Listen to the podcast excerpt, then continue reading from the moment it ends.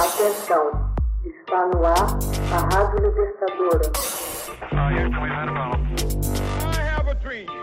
Começa agora o Hoje na História de Ópera Mundi. 20 de junho de 1492. Apelidado de Maçã do Mundo, primeiro globo terrestre é construído. Em Nuremberg, em 20 de junho de 1492, ou seja, algumas semanas antes da descoberta do Novo Mundo, o cartógrafo e navegador Martin Berrain conclui a construção do primeiro globo terrestre. Em colaboração com o pintor Georges Glockenton, Berrain o construiu entre 1491 e 1492, quando de sua permanência em Nuremberg, denominando-o de maçã do mundo. O original está hoje em exibição no Museu Nacional de Nuremberg e é uma das obras de arte mais descritas da Europa. O Globo de Martin, também conhecido como Globo de Nuremberg, seguiu a ideia de um globo construído por volta de 1475 para o Papa Sisto IV, porém melhorando a representação e incluindo meridianos e a linha do Equador. Este globo, de cerca de 50 centímetros de diâmetro, encontra-se conservado em sua cidade natal. A rotundidade da Terra posta em evidência dois mil anos antes, não era mais dúvida para ninguém. Entretanto, houve necessidade de mais de meio século para compreender, a partir de Copérnico, que a Terra é que gira em torno do Sol e é só um planeta em meio aos outros. É certo que os sumerianos devotados à astronomia e que viviam na Mesopotâmia três mil anos antes de Cristo, representavam a Terra como um disco chato pousado sobre um oceano sem limites. Foi somente no século V a.C., ao tempo de Péricles, que filósofos gregos como Pitágoras e Parmênides começaram a representar a Terra sob a forma de uma esfera, cuja representação lhes parecia coerente com a curvatura do horizonte.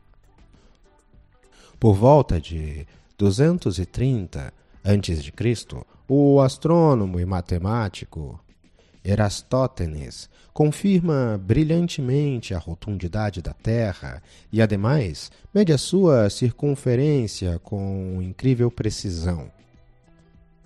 Num primeiro momento, atenta no solstício de verão, momento em que o, sol está em seu ápice e se refletia nas águas de um poço muito fundo na cidade de Sien, hoje Assuan, Egito, que fica exatamente no limite da zona tropical e no mesmo meridiano de Alexandria.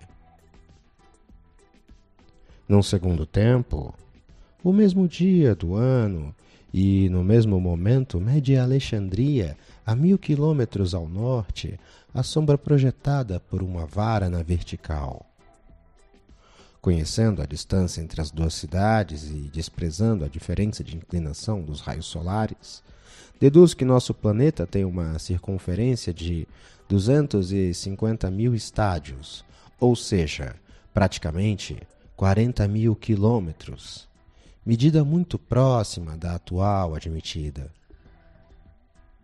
A geografia de Cláudio Ptolomeu, um grego de Alexandria, retoma as conclusões dos sábios que lhe antecederam. Graças a essa obra bem conhecida dos eruditos da Idade Média, a rotundidade da Terra iria ser ensinada nas universidades ocidentais a partir do século XIII, e somente religiosos sectários ou ignorantes a negariam ou ignorariam.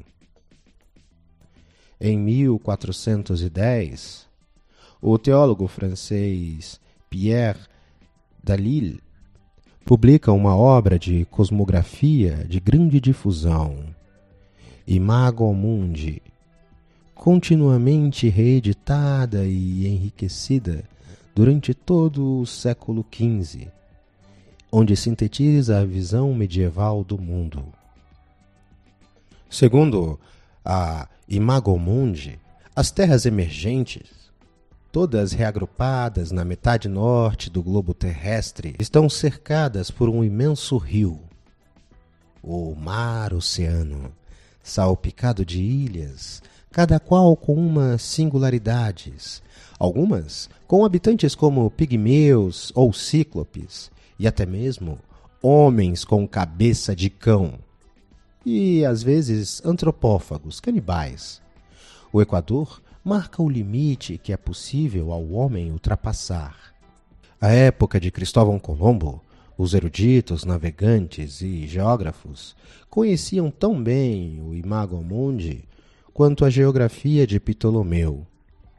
Indagavam-se somente sobre a extensão do mar oceano que supostamente separava a Europa da Ásia.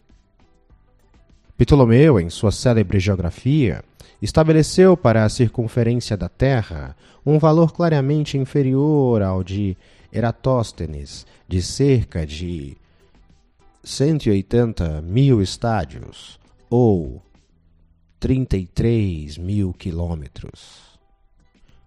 Com base nisso, o astrônomo fiorentino Paolo Toscanelli produziu em 1468 para atender o rei de Portugal, uma carta que mostrava a Europa separada do Extremo Oriente por um oceano de somente 10 mil quilômetros de extensão, tendo em seu meio uma ilha mítica denominada Antilha.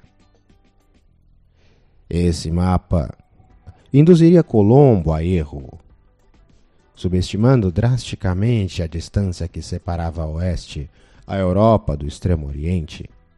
De todo modo, o navegador genovês ousaria empreender a viagem que o levaria a conhecer o continente hoje conhecido como América. Hoje na História, uma produção de Ópera Mundi, baseado na obra de Max Altman, com narração de José Igor e edição de Laila Manuelli.